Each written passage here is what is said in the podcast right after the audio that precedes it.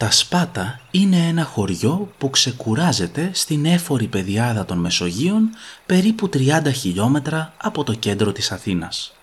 Φαίνεται πως τα πράγματα είναι πάντα ήρεμα εδώ. Πως τίποτα παράξενο δεν συμβαίνει. Όμως οι κάτοικοι της περιοχής ξέρουν καλύτερα. Γιατί γνωρίζουν όσα γίνονται όταν πέφτει το σκοτάδι.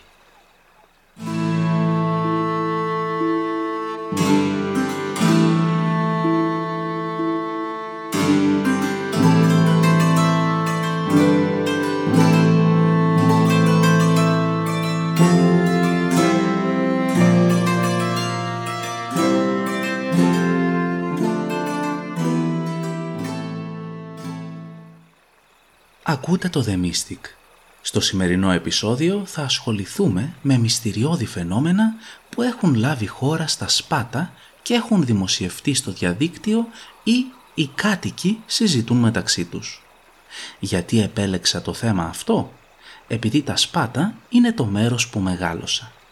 Αποφάσισα λοιπόν να αφιερώσω δύο επεισόδια στις ιστορίες που έχω διαβάσει ή που έχω ακούσει από φίλους γείτονες και γνωστούς και αφορούν την ευρύτερη περιοχή στην οποία έζησα για περισσότερα από 20 χρόνια. Μια και στο τελευταίο επεισόδιο είχαμε θέμα σχετικό με τα UFO, λέω να ξεκινήσω με τέτοιου είδους φαινόμενα που έχουν παρατηρηθεί στην περιοχή. Η αλήθεια είναι πως λόγω της λειτουργίας του αεροδρομίου σε πολύ μικρή απόσταση από την πόλη συχνά υπάρχουν φώτα στον ουρανό. Γενικά υπάρχει διαρκώς εναέρια κίνηση από και προς τον αερολιμένα Αθηνών. Παράλληλα πρέπει να σημειωθεί πως στην Αρτέμιδα, την παραλιακή πόλη που γειτονεύει με τα Σπάτα, για πολλά χρόνια τα νυχτερινά μαγαζιά λειτουργούσαν προβολής μεγάλης έντασης οι οποίοι ήταν στραμμένοι προς τον ουρανό. Επομένως, είναι εύκολο να αποδώσει κανείς όποιες θεάσεις αγνώστου ταυτότητας υπτάμενων αντικειμένων προκύπτουν σε αεροσκάφη ή σε επίγειους προβολής. Δυστυχώς δεν πιστεύω στην εξωγήινη προέλευση των UFO. Παρόλα αυτά, λατρεύω την αισθητική του θέματος. Έτσι, μια και το σημερινό podcast είναι πιο προσωπικό, θα σας αφηγηθώ ένα περιστατικό στο οποίο υπήρξα αυτόπτης μάρτυρας. Μολονότι δεν πιστεύω πως το φαινόμενο που βιώσαμε η οικογένειά μου και οι γείτονές μας ήταν μεταφυσικού χαρακτήρα, η θύμησή του και μόνο μου προκαλεί ακόμα και τώρα ανατριχίλα. Ήταν μέσα του φθινοπόρου του 2006 που σημαίνει πως ήμουν σχεδόν 12 ετών. Βρισκόμουν στο σαλόνι του σπιτιού μου και έπαιζα βιντεοπαιχνίδια. Στην πραγματικότητα περίμενα να ξεκινήσει η αγαπημένη μου εκπομπή, οι πύλες του ανεξήγητου. Πρέπει να ήταν γύρω στις 10 το βράδυ. Όσο εγώ είχα καταλάβει την τηλεόραση, οι γονείς μου κάθονταν στο μπαλκόνι. Το πατρικό μου είναι μία μονοκατοικία χτισμένη σε έναν λόφο μεταξύ αγρών. Ελάχιστα σπίτια υπήρχαν γύρω εκείνη την εποχή. Τότε ήμασταν ακόμα σχετικά λίγοι οι μόνιμοι κάτοικοι και μικρή η γειτονιά. Σκεφτείτε πως σε πολύ μικρή απόσταση από το σπίτι μου ο λόφος ήταν σχεδόν εξ ολοκλήρου καλυμμένος από πεύκα. Καταλαβαίνετε την ερημιά; Αλλά και την ησυχία που επικρατούσε. Ενώ λοιπόν έπαιζα, η μητέρα μου μπήκε στο σαλόνι εμφανώς αναστατωμένη και μου ζήτησε να βγω κι εγώ στο μπαλκόνι. Μου είπε πως ήθελε οπωσδήποτε να δω κάτι και έτσι την ακολούθησα. Αφού περάσαμε έξω, εκείνη και ο πατέρας μου γύρισαν και μου έδειξαν προς τον συνεφιασμένο ουρανό. Εκεί όπου τίποτα δεν έμοιαζε να βγάζει νόημα. Πάνω από τα σύννεφα κινούνταν με ηλικιώδη ταχύτητα τρεις φωτεινοί δίσκοι. Άλλαζαν μεταξύ τους θέσεις, απομακρύνονταν ο ένας από τον άλλον ή πλησίαζαν απότομα. Προφανώς οι τρεις μας κοιτούσαμε τα φώτα αποσβολωμένοι. Δεν ήμασταν όμως οι μόνοι. γιατί και σε κοντινό σπίτι οι γείτονες στέκονταν έξω και κοιτούσαν προς τον ουρανό.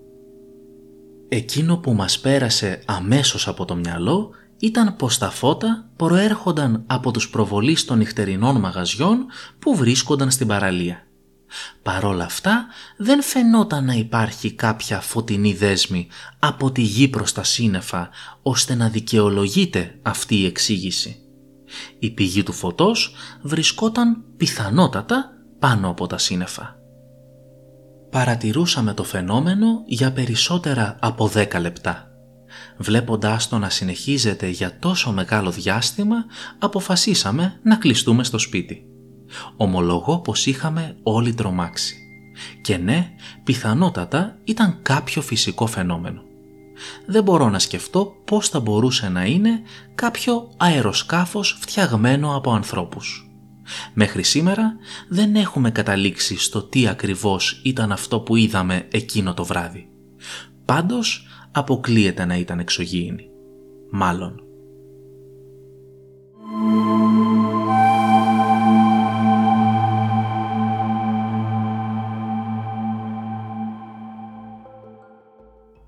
Μία από τις πιο διάσημες ιστορίες που λέγονται στην περιοχή είναι εκείνη της γριάς φαντάσματος. Η μορφή λέγεται πως είναι μαυροντημένη με έναν ίσκιο στη θέση του κεφαλιού της. Το μόνο που ξεχωρίζει από το πρόσωπό της είναι ένα ζευγάρι πυροκόκκινα μάτια. Σύμφωνα με την ιστορία αυτή, το στοιχείο παραμονεύει στον κεντρικότερο δρόμο της πόλης αργά το βράδυ και προσεγγίζει τα διερχόμενα οχήματα. Το φάντασμα είτε προσπαθεί να σταματήσει τα οχήματα πλησιάζοντας τον οδηγό είτε πέφτει στο παρμπρίζ ενώ τα αμάξια κινούνται. Οφείλω να κάνω μερικές διευκρινήσεις για τον δρόμο όπου λένε πως εμφανίζεται το φάντασμα.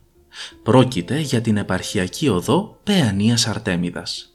Συγκεκριμένα μιλάμε για το τμήμα περίπου 10 χιλιόμετρων που συνδέει τα Σπάτα με την παραλία της Αρτέμιδας, η οποία είναι γνωστή και ως Λούτσα. Ο δρόμος αυτός για πολλά χρόνια φωτιζόταν ελάχιστα και είχε και από τις δυο μεριές του φυτρωμένους πανύψηλους ευκάλυπτους.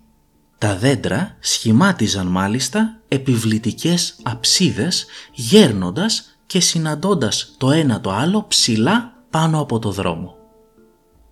Όπως καταλαβαίνετε επρόκειτο για μια πολύ ατμοσφαιρική διαδρομή. Δυστυχώς όμως ήταν και ένας δρόμος ιδιαίτερα επικίνδυνος. Αν και δεν μπόρεσα να βρω ακριβή στοιχεία, οι ντόπιοι λένε πως μέχρι το 2005 περισσότεροι από 80 άνθρωποι είχαν χάσει τη ζωή τους από τροχαία ατυχήματα στον δρόμο αυτό. Το ξέρω πως ακούγεται μακάβριο, όμως φανταστείτε πως οδηγώντας στην επαρχιακή οδό θα συναντήσετε πολλά εκκλησάκια στημένα στην άκρη του δρόμου από τους συγγενείς των νεκρών. Την αφήγηση που ακολουθεί την εντόπισα στο διαδίκτυο. Επέλεξα να σας τη μεταφέρω διότι σε μεγάλο βαθμό συνοψίζει όλα όσα λέγονται για το συγκεκριμένο στοιχείο. Στη διασταύρωση που υπάρχει πριν μπούμε στο κέντρο των σπάτων μας έπιασε κόκκινο φανάρι και περιμέναμε. Ήμασταν το μοναδικό αμάξι στο φανάρι. Ξαφνικά παρατηρούμε πως στο απέναντι πεζοδρόμιο από τη μεριά του οδηγού στα σκοτάδια καθόταν μία γριά. Άρχισε να πλησιάζει στην μεριά του οδηγού. Αυτό που φάνηκε ήταν ότι η γριά περπατούσε λες και είχε μεθύσει και αυτό που μας τρόμαξε ήταν ότι είχε έντονα λαμπερά μάτια που μάλιστα είχαν την αίσθηση του κόκκινου χρώματος. Λίγο πριν έρθει στην πόρτα του οδηγού, ανάβει πράσινο φανάρι και ξεκινάμε. Είναι τη στιγμή που η γριά σκοντάφτει και πέφτει κατά γης πίσω από τα αμάξι μας που είχε μόλις φύγει. Όμως αυτό που διαπιστώνουμε ξαφνικά είναι ότι από πίσω και σε κοντινή απόσταση έρχεται ένα αμάξι και μάλλον δεν είχε αντιληφθεί τη γριά που είχε πέσει στη μέση του δρόμου γιατί στο σημείο αυτό ο φωτισμός ήταν κακός. Τότε κάνουμε επιτόπου αναστροφή για να προλάβουμε τον οδηγό που ερχόταν και να του κάνουμε σήμα με τα φώτα για να μην πατήσει τη γριά. Και τότε μένουμε έκπληκτοι γιατί η γριά είχε εξαφανιστεί. Το αμάξι πέρασε κανονικά. Η γριά άφαντη. Το παράξενο ήταν πως η γριά ίσα που περπατούσε και δεν θα μπορούσε να κινηθεί γρήγορα και να απομακρυνθεί. Τότε μας έπιασε μια τρεμούλα και φύγαμε από το σημείο πολύ γρήγορα. Βέβαια, πριν κοιτάξαμε μήπως και είναι κάπου γύρω μας, γιατί δεν μπορούσαμε να καταλάβουμε από την αρχή πως δεν ήταν άνθρωπος, αλλά κάτι άλλο. Και δυστυχώς το γεγονός το είδαμε όλοι στο αμάξι, χωρίς να υπάρχει καμία διαφορά στην περιγραφή.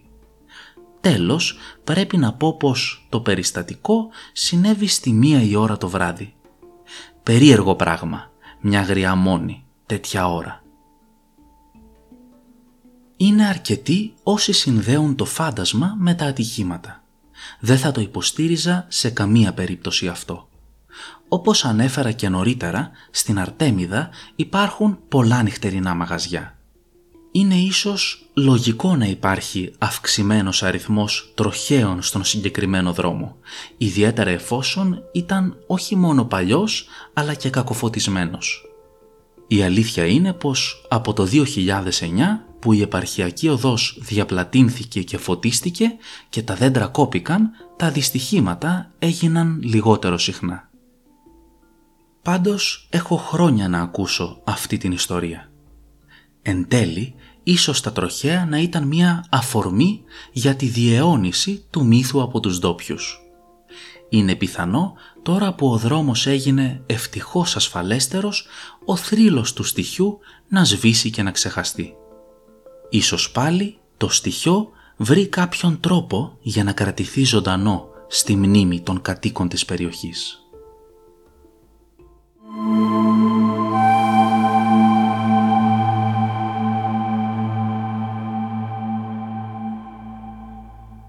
Μία από τις ιστορίες που διάβασα σχετικά πρόσφατα αφορά τη σφίγγα της ελληνικής μυθολογίας. Σύμφωνα με μία αφήγηση που αναπαράγεται από διάφορες ιστοσελίδες και προέρχεται πιθανότατα από το τεύχος 9 του γνωστού περιοδικού «Τρίτο μάτι», η σφίγγα έχει εμφανιστεί τουλάχιστον δύο φορές στην περιοχή. Η πρώτη εμφάνιση του μυθικού πλάσματος έγινε μερικά χρόνια πριν την κατασκευή του αεροδρομίου στα Σπάτα. Στο δημοσίευμα αναφέρεται ότι τη σφίγγα είδαν ένας κτηματίας και οι εργάτες του ολοκληρώνοντας την εργασία τους στον αγρό. Ο ήλιος έδιε και οι άνδρες γευμάτιζαν όταν ένα ουριαχτό τάραξε την ηρεμία του δειλινού. Όπως διηγήθηκε ο κτηματίας, η κραυγή ακούστηκε λες και σφάζονταν ταυτόχρονα χίλιοι άνθρωποι. Κοιτάζοντας προς τον ουρανό, οι άνδρες είδαν μια τεράστια φιγούρα να πετά και να σκεπάζει τον ήλιο. Όλοι τους πρόλαβαν να διακρίνουν πως το γιγαντόσωμο τέρας είχε σώμα πουλιού και κεφάλι γυναίκας. Ο κτηματίας άρπαξε την καραμπίνα του για να του φεκίσει το πλάσμα, αλλά δεν πρόφτασε να το στοχεύσει η σφίγγα κατόρθωσε να διαφύγει πετώντας με κατεύθυνση τον ημιτό. Γράφεται πως το μυθικό πλάσμα συνάντησε άλλη στιγμή ένας ιερομόναχος καθώς τριγυρνούσε στα χωράφια της περιοχής. Και εκείνος είπε πως η σφίγγα είχε πρόσωπο όμορφης γυναίκας και φτερά σαν των πουλιών. Ο άνδρας προσπάθησε να δελεάσει το τέρας με ένα κομμάτι ψωμί μα αυτό έφυγε πετώντας χωρίς να τον πειράξει. Η αρχαιολογική έρευνα στην περιοχή έχει φέρει στο φως ορισμένα σπουδαία ευρήματα. Σημαντικότερο από αυτά ήταν μια εντυχισμένη ακρόπολη κτισμένη στα τέλη της νεολιθικής εποχής. Κατά τη γνώμη ορισμένων αρχαιολόγων, η Ακρόπολη αυτή είναι ένα από τα σπουδαιότερα προϊστορικά μνημεία του Αιγαιακού πολιτισμού. Δυστυχώς, ο λόφος Ζαγάνη, στον οποίο βρισκόταν η Ακρόπολη, ισοπεδώθηκε με δυναμίτη, καθώς θεωρήθηκε πως το ύψος του θα εμπόδιζε το πέρασμα των αεροπλάνων την περίοδο που κτιζόταν ο αερολιμένας Αθηνών. Τα ευρήματα του λόφου μεταφέρθηκαν σε ένα ειδικό μουσείο στο αεροδρόμιο Ελευθέριος Βενιζέλος. Ανασκαφές όμως γίνονταν στην περιοχή περίπου από το 1880. Ένα από τα πρώτα αρχαιολογικά ευρήματα με προέλευση τα Σπάτα κατέληξε στο Εθνικό Αρχαιολογικό Μουσείο, όπου και εκτίθεται τουλάχιστον από το 1890. Πρόκειται για το μαρμάρινο άγαλμα μιας φίγκας, κατασκευασμένο τον 6ο αιώνα. Η σφίγγα των σπάτων εμφανίζεται στο περιοδικό «Τρίτο μάτι» αν δεν πέφτω τραγικά έξω στα τέλη του 1991, περίπου έναν αιώνα δηλαδή μετά τη δημόσια έκθεσή της στο Αρχαιολογικό Μουσείο. Αναρωτιέμαι λοιπόν, υπήρξε πράγματι η μαρτυρία του κτηματία; Έγινε δηλαδή όντως έρευνα από την πλευρά του αρθρογράφου; Ή μήπως η ιστορία είναι εξ ολοκλήρου κατασκευασμένη με αφορμή το αρχαιολογικό έβριμα;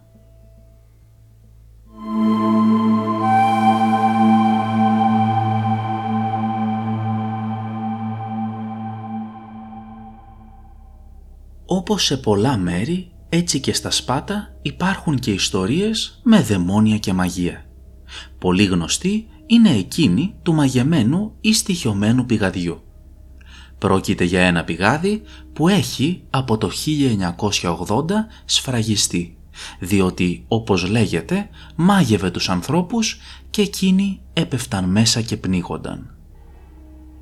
Κοντά σε ένα άλλο πηγάδι στην περιοχή Προκαλύση όπου τώρα βρίσκεται το αεροδρόμιο Ελευθέριος Βενιζέλος, θρυλείται πως τα παλιά χρόνια ζούσαν λάμιας και εξωτικά.